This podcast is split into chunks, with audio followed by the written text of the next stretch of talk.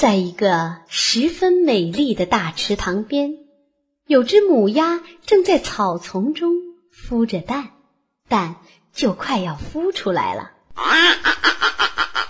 可爱的小鸭子一只接一只的出生了。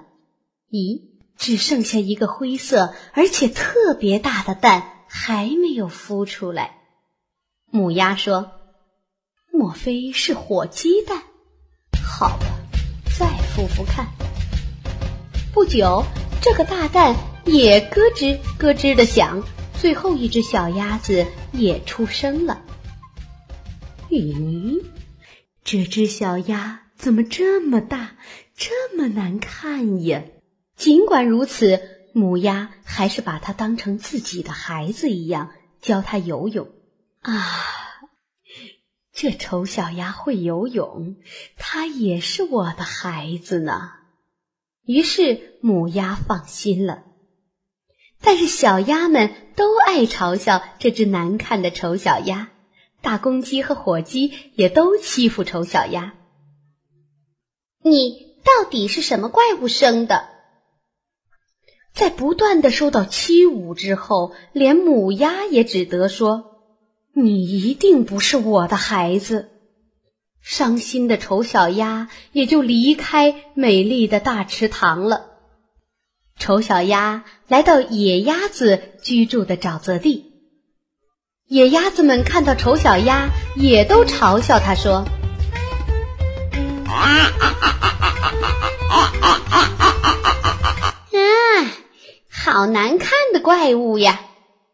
这时，突然发出恐怖的声音，猎人正在射击野鸭，可怜的丑小鸭也吓了一跳，大家都赶紧逃走了。丑小鸭好不容易逃到了一间小农舍。这小农舍的老婆婆心想：“这小鸭养大了，也许能生蛋卖钱，我就让它住下来吧。”但是老婆婆所养的猫和鸡却都非常的凶恶，所以丑小鸭就只能畏缩的躲在小农舍的角落里。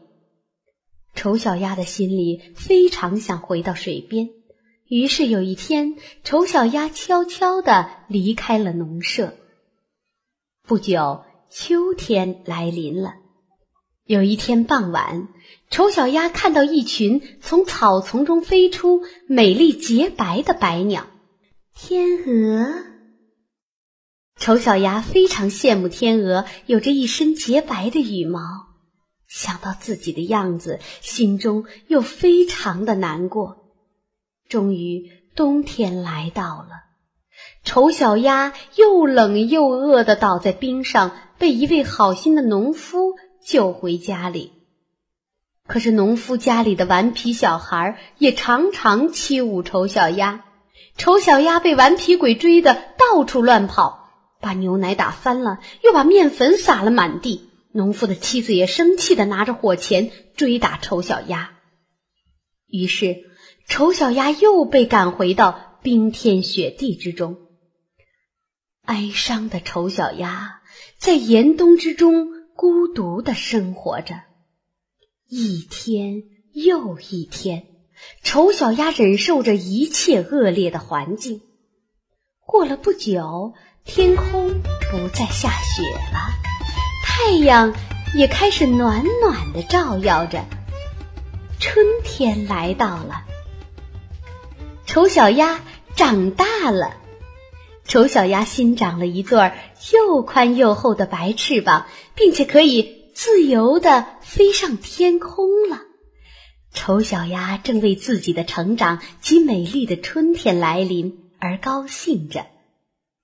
这时候，前面草丛里也游出了三只很美的天鹅。丑小鸭看着美丽的天鹅说：“哇！”实在是太美了，我好想游过去和它们在一起玩呀。于是，丑小鸭便往天鹅群游了过去。各位哥哥姐姐们好！丑小鸭很有礼貌的点头打招呼，可是它简直不敢相信，水面倒映的自己的影子，怎么不是一只灰色的鸭子，而是一只美丽的白天鹅？